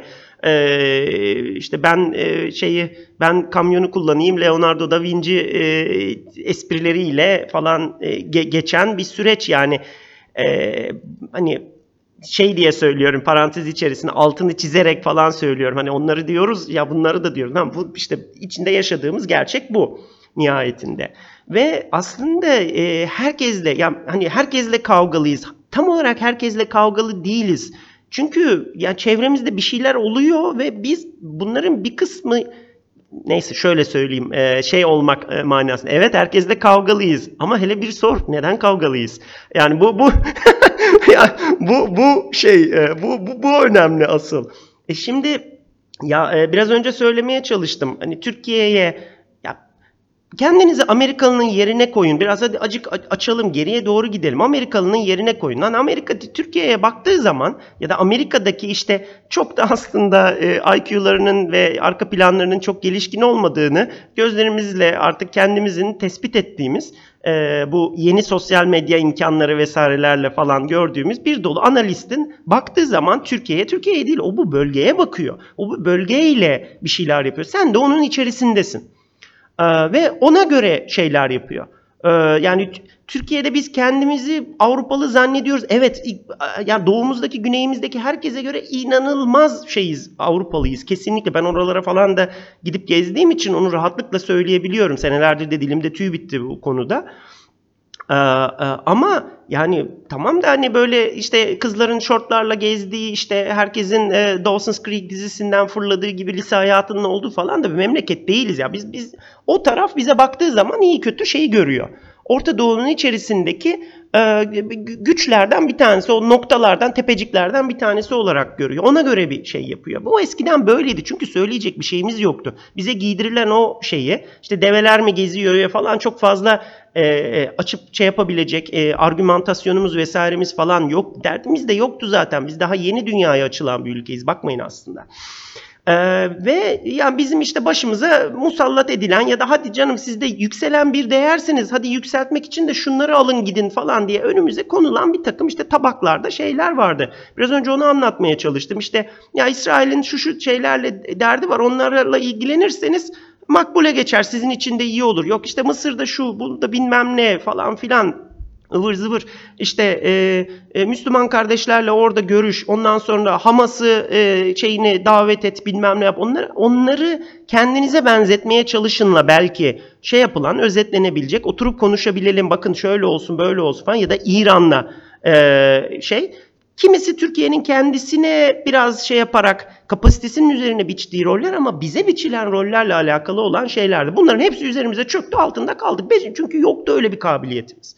Ya o işte Ahmet Davutoğlu döneminde iyi kötü, onun Dışişleri Bakanlığı döneminde temsil edilen, hiç arkaya bakmadan hep ileri böyle koşalım falan şeyiyle giden enteresan bir dönemdi. Onu çok beğenen varsa partisini kurdu, işte yarın öbür gün seçime de girecek. O orada hala cari olarak duruyor, yani hiçbir şey de değişmedi. Bunun dışında bizim Avrupa Birliği ile bir iletişimimiz vardı. Avrupa Birliği'nin bizden beklediği bir takım şeyler vardı. Daha doğrusu biz anladık ki, yani hiç olmadığı kadar yaklaştığımız dönemde anladık ki Avrupa Birliği ile bizim hayal ettiğimiz 30 senedir patinaj çektiğimiz iletişimi kurmamız mümkün değil. Yine hayal kırıklıkları yahut da kendimizden kaynaklanan bir takım eksikliklerle vesairelerle falan filan, işte yani belirli sorunları çözmeden gidemiyoruz bir yere. Ondan sonra şeyi başka süreçlerde unutmamak lazım ki ne olursa olsun Türkiye NATO'nun bir cephe ülkesiydi. Ben bunu tekraren birçok defa daha söyleyeceğim. Öyle çok NATO'nun düşkünü bilmem nesi falan filan olduğum için değil ama yani şeyde biz Rusya'nın Doğu Avrupa'daki steplerde dizginlenebilmesi ve hatta şey yapılabilmesi, kuzeyden dönüp Baltık'ta biraz dizginlenebilmesine yönelik, ya Cumhurbaşkanı bir taraftan, Başbakan öbür taraftan, Savunma Bakanı bir taraftan, gemilerimiz o tatbikatta falan filan, senelerce biz perişan ettik kendimizi. Orada kendimize biçtiğimiz bir rol var, o çünkü bir tarihi bir rol bizim için. Yakın dönem tarihinden bahsetmiyorum, uzun dönem tarihinden bahsediyorum. Ve bunların hepsiyle ilgili başımıza taşlar yağdı. Beceremedik çünkü ve aynı zamanda da şeyi tartamadık tabii, yani karşımızdakinin bize bakışının ne olduğunu o kadar iyi hazırlanmamışız. Yani bizim genel Türk'ün öyle bir şeyi vardır işte, yani tanımaz karşısındaki muhatabını ya da muarızını yeterince. İşte yani ne oldu? Avrupa Birliği'de işte Merkel'le Sarkozy ikilisinin bize sunmaya çalıştıkları, ya biz buraları hep çevireceğiz, buralar zaten bizim dükkan olacak, siz de orada köşede şey yapın, biz işte gerek şeylerle, derneklerle para akıtarak bilmem ne, istersem oraya Kürdistan kurarım, istersem buraya bilmem ne yaparım, hop İran petrolünü ben emeyim, bilmem neyi ben satayım. Ondan sonra Alman kimya devinin fabrikasını şey yapayım, İran'a oradan mal göndereyim falan gibi şeyleri muhatabı olarak kaldık biz. Ve bunun ötesine geçemedik. Yahut da ya o bölgede İran'a karşı dengeleyici bir unsur olma suflesini aldığımız zaman çok da tuhaf olmamakla ama altını dolduramamakla birlikte Brezilya ile kalktık, lan bu adamlarla masaya oturalım. Nükleer enerji sahibi olmak bunun hakkı değil mi dedik. O zamandan beridir de burnumuz boktan çıkmadı. Ya iyisiyle kötüsüyle, ama bir baktık 3 sene sonra Amerikalı bizim tarlayı sürmüş yani. Öyle değil mi? Şey, JCPOA'lar bilmem neler bize haber vermemişler. Bizim günahımız neydi? Aynen öyle yani. Aynen öyle. Ve bu bir şey, biz bir kere deneyerek öğrendik. Şey yaparak öğrendik. Döke saç öğrendik. Bundan çok büyük kayıplarımız oldu. Bu kayıpların şeyi de orada duruyor ama öğrendik işte bir şeyleri. Ve şu anda şartlar o bakımdan değişiyor. Bütün iletişim değişiyor. Ha bu arada da bir takım şeyler var işte. Mesela İran, biraz önce detaylandırdığımız gibi, İran 20 sene önceki İran değil, İran 10 sene önce JCPOA'ya tartışılan İran değil, şu anda başka bir İran'dan bahsediyoruz. Yani o 2003'teki Irak işgaliyle birlikte çizgisi artan, azalan bilmem ne falan olan İran'dan bile başka bir İran bu artık ve İran'ın o minvalde farklı ajandaları olmakla birlikte şu anda Çin'in gelip merak etme İrancığım ben sana 400 milyar dolarlık yatırım yapacağım. Bunun artık 250-300 milyar dolar civarısı senin petrol, gaz, petrokimya altyapını yapmak için geri kalan bir 100 küsür 120 falan filan milyar dolar da senin yol, su, elektrik bilmem ne altyapına, enerji üretimi falan filan o şeylerin altyapına yatırım yapacağım dediği, sen bu dünya ahiret kardeşimsin benim dediği ve binlerce Çinliyi oraya enjekte ettiği falan bir İran artık. Bu başka bir şeyden bahsediyoruz. Şimdi aynı zamanda da geçtiğimiz 10 sene, 10-12 sene içerisinde tabii içerisinde bulunduğumuz yahut da Amerikalı'nın yahut da Avrupalı'nın oradan hani o perspektiften buraya baktığı zaman bizi içerisinde gördüğü grubun, coğrafyanın içerisinde de bir sürü garip değişiklikler oldu. Şimdi hep biz tabii kötülüyoruz Birleşik Arap Emirlikleri'ni, Suudi Arabistan'ı bilmem ne ıvır zıvır falan ama onların da canı çok yandı zamanında. Özellikle Suudi Arabistan başta olmak üzere aslında bu gerek JCPOA vesilesiyle bilmem nesiyle ortaya çıktı ki aslında Amerikalılar Avrupalıların da o Hillary Clinton döneminde bilmem ne de Avrupalıların da gaza getirmesiyle aslında Orta Doğu'daki işini İran üzerinden çözecek olarak bir çıktı. Tabii Suudi Arabistan'a, emirlikleri, şusu busu bunların hepsi tabii çok tedirgin oldular buna. O zamandan beridir de silah yatırımı yapıyorlar, şu yapıyorlar, bu yapıyorlar, bir istihbarat örgütü kurmaya çalışıyorlar, şudur budur falan filan hepsi çünkü epeyce tedirgin durumdalardı. Ve onun getirdiği kabiliyet ve bütün o yatırımlar bizim sonra şartlar değişti bilmem ne oldu. Herifler o kadar çok yatırım yaptılar ki Amerika'daki bakış açısını değiştirmeyi başardılar neredeyse. Şu anda tamamen en azından erk tarafı tamamen anti-İran ve o bakışı Amerika tarafında değiştirmeyi başarsalar da biz de bir şekilde onların hedefinin içerisine girdik ve adamların senelerdir yaptığı yatırımın hepsi bizim üzerimizde boca oldu. Ve hani örneğindeki gibi Amerikalıların 15 sene boyunca yatırım yapıp bu Airland Battle teknolojilerine falan yatırım yapıp ondan sonra Sovyetler dağıldıktan sonra da bütün bu kabiliyeti Sovyetler gibi çok muazzam bir düşmana karşı geliştirdikleri kabiliyeti Saddam'ın kafasında kırmaları ve ondan sonra dümdüz etmeleri adamları kaç gün içerisinde falan gibi herifin bütün o yatırımı bizim başımızda patladı. Bütün o su altından yürüten bütün o kirli propaganda mekanizmaları, bütün kurdukları iletişimler, yok Blackwater'cılıklar, neredeyse bir ara bütün eski emekli CIA ajanlarını kendi bordrolarına almaları falan gibi bir dolu garip faaliyeti, bütün o projektör, gözleri kör eden projektör bizim üzerimize döndü bir nevi. Ama nihayetinde onlar da çok gerilmişlerdi bir ara. Çünkü Obama ben gideceğim abi buradan ayrılıyorum. Şöyle bir kalkayım bakayım bunları hiçbir zaman altını düzgün dolduramadı zaten Obama dönemi. Yani bize yok artificial intelligence bilmem ne cakaları falan satarken birçok şeyin altını pek dolduramamışlar anlaşılan. Ne askeri ne doktrinal ne siyasi olarak. Ondan sonra gideceğim abi burada İran bu bir iki tane ülkeyle ben bu işi hallederim bilmem ne falan filan deyince tabii bu ülkeler bir şeyle kalkıştılar ve halen Suudi Arabistan'ı, Birleşik Arap Emirlikleri falan oynadıkları o. Tamam abi sen merak etme burayı biz toparlayacağız. Burayı biz götürüyoruz. Bak Mısır'a da müdahale edebiliyorum. Bak Libya'yı da kontrol edebiliyorum. İsrail'le zaten aram iyi. İran'ı oradan döverim. Buradan çıkışını engellerim. Pakistan'a bile gücüm yeter falan filan gibi şeylerle onlar da bir o iç odanın içerisine, has odanın içerisine dalmaya çalışıyorlar. Şimdi tabii bizim Avrupa Birliği mesela tamamen artık yani bizim abi gelin yapalım buraya araba fabrikası kurun orada bilmem ne yapın biz size mal satalım gümrük birliği şudur budur falan filan o dönemler falan geçti. Avrupa Birliği'nin artık farklı bir vizyonu var. Rusya ile iş yapmanın tadını almış durumdalar. Oradan boru hattı çektiler buradan bilmem ne yaptılar falan.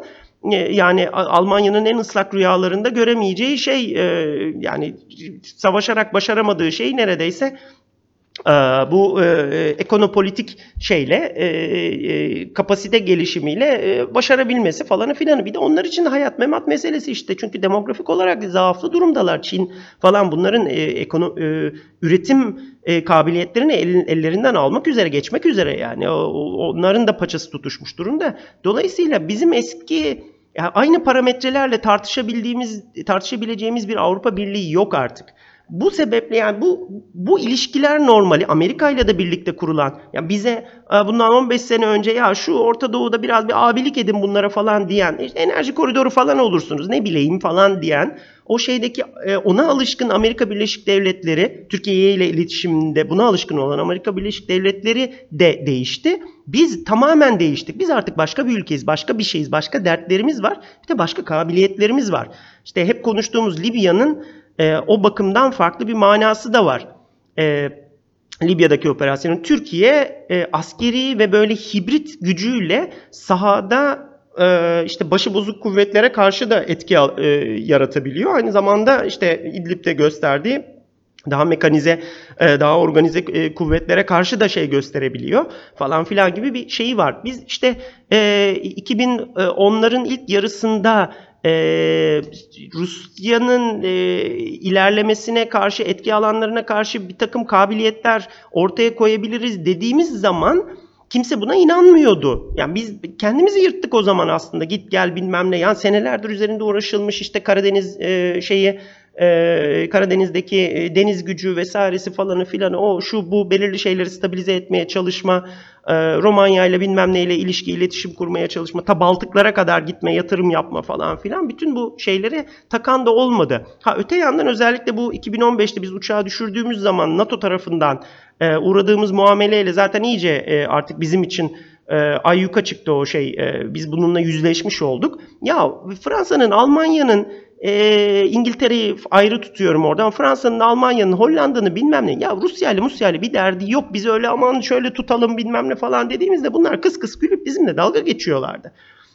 Adamın derdi o değil. Tam aksine yani tam aksine adam hatta mümkün mertebe daha böyle bir Avrasya, monolitik bir Avrasya düzleminden hayal ederek yatıyor, kalkıyor vesaire falan. Öyle bir şeye muhtaç olduğunu düşünüyor. Dolayısıyla şeyler değişti. Bizim muarızlarımız, muhataplarımızın algıları değişti, şartlar değişti.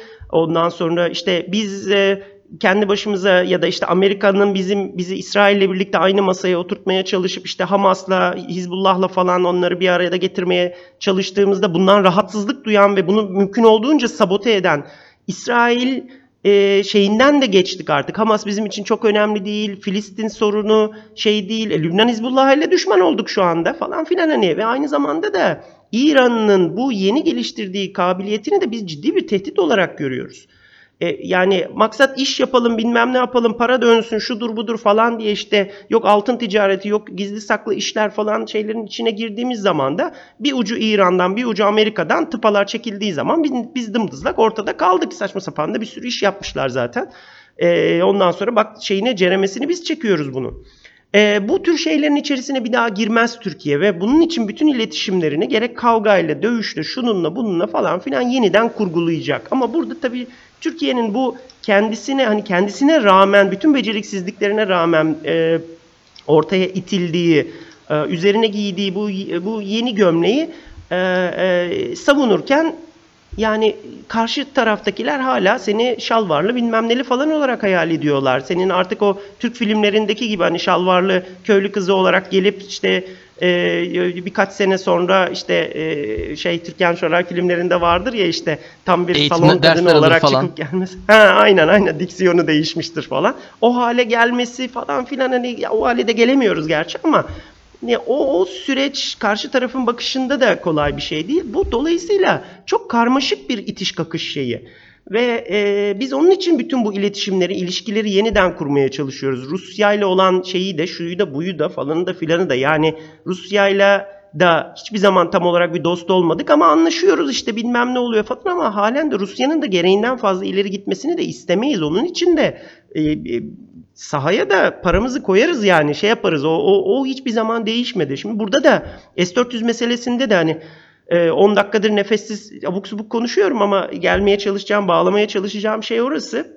Yani S-400 meselesinde de Amerika ile ve işte diğer o Avrupa'daki gaza getirdiği ve gaza gelmeye dünden razı olan şeyleri, karafakileri vesaireleri falanla da yaşadığımız bir sıkıntı vardı.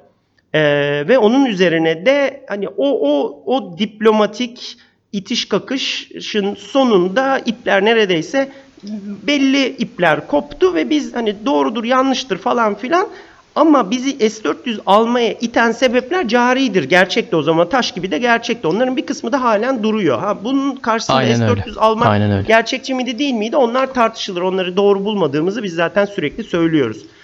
Ama bunun sonucunda da hani şöyle de bir şey oldu. Ya biz giriyoruz dediğimizde Suriye'ye de herif askerlerini çekti. Ve yani Trump'ın hani şu Covid döneminden önce en sert eleştirildiği şeylerden bir tanesiydi de oydu. Ya biz bayağı ciddiye almıştık o işe. Giriyorduk, o da çekti askerlerini. Şimdi farklı bir durum oldu. Biz orada kendimizi bir tık daha rahat hissettik. Bilmem ne oldu falan filan. İşin rengi değişmeye başladı orada belki. Yani tekrar gelin şey böyle can ciğer oluruz manasında söylemiyorum ama işleri S-400 alıp da senin burnuna dayarım mertebesine kadar getiren eskalasyon ortadan kısmen kalktı aslında. Şimdi fakat şöyle de bir şey var, yani tamam Rus'tan onu aldık, bilmem ne yaptık, hava savunma şemsiyemizi farklı bir şekilde planlamaya çalışıyoruz ama halen Hisar A'yı, Hisar O'yu hizmete vermeye çalışıyoruz falan. İmkanlarımız kısıtlı, paramız kısıtlı falan. Bir yandan da lan biz Hizbullah'tan kafamıza bir şey yer miyiz? Yarın Suriye'den Hizbullah füzelerinin kafamıza düşüp düşmeyeceğine dair de bir güvencemiz yok. İran'ın ne halt edeceğini bilmiyoruz. Dolayısıyla şu anda aslında bize bir füze savunması şemsiyesini sağlayabilecek tek bir nokta var. O da NATO-Amerika şemsiyesi aslında. Bunları, kelimeleri doğru seçmeye çalışıyorum. Biraz hassas bir şey. Yani Rusya'dan S-400 aldık ama Rusya'dan bir sonrakinde de S-500 alırız diyemeyeceğim. Rusya bize o şeyi gerek donanım olarak da gerekse de yayılım anlamında da o korumayı geçici olarak bile olsa sağlayabilecek durumda pek gözükmüyor. Burada en azından imkan olarak bu şeye sahip ve altyapı olarak sahip tek şey NATO, Taksim, Amerika Birleşik Devletleri gibi görünüyor. İşte Kürecik'teki radar bize sonsuz faydası olur. Yukarıda uydudan bazı şeyleri takip edebilmenin sonsuz faydası olur falan filan.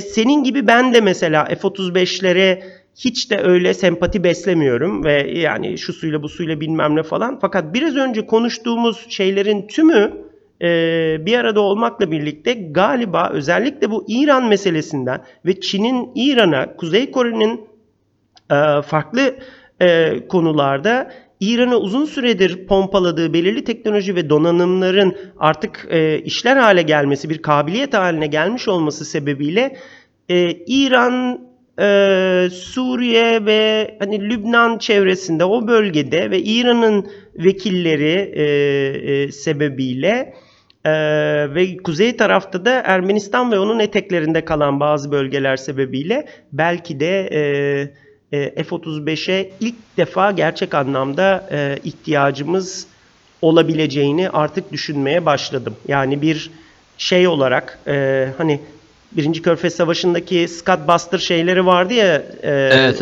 mobil evet. Scud şeylerini, atıcılarını aramak, bulmak vesaire falan. O bizim yeni gerçeğimiz haline bir gün gelebilir. Bu eskisinden daha gerçek bir hale dönüşmeye başladı. Yani ne demeye çalışıyorum? Yok efendim swap hattı bilmem ne falanı filanı, tamam bunların hepsi, bunlar çok gerçekçi şeyler, şunlar bunlar ekonomik sıkıntılar vesaire, bunlar ayrı bir hikaye olmakla birlikte Türkiye'nin değişen bir tehdit algısı meselesi de var. Ve bu değişiyor, yani hızlı bir şekilde değişiyor. 2 sene önceki parametreler söz konusu değil şu anda. Başka yeni bir takım şeyler var ve biz oturup takkemizi önümüze alıp konuştuğumuz zaman, düşündüğümüz zaman muhtemelen eskiden vazgeçebileceğimizi düşündüğümüz, olmasa da olur dediğimiz yahut da tehdit olarak hissetmediğimiz şeyleri artık tehdit olarak hissediyor ve vazgeçeriz dediğimiz şeyler de aslında olsa iyi olur, cebimde dursun diye düşünmeye başlamış olabiliriz. Ve bu sebeple de gayet tekniğe dayalı, gayet tehdit algısına dayalı şartların değişmesine bağlı liderliğini Amerika'nın çekmediği, bizim de masaya belirli şeyler koyarak karşılıklı iki eş otorite gibi konuştuğumuz bir tartışmanın süre geldiği anlaşılıyor. Bunun sonucunda da anladığım kadarıyla senatörün bir tanesi şey diyebiliyor. Ya biz 400'leri biz sizden alalım diyor. Bu delice bir fikir. Ama işte senin dediğin gibi bunlar telaffuz edilebiliyor artık. Eskiden işte senatör Şahin'in bilmem nenin şeyine konuşuyorduk. Menendez'i vesairesi falan. Onlar zaten usual suspects orada duruyorlar. Ama farklı daha renkli şeyler dönüşmeye, konuşulmaya, ortaya dökülmeye başladı.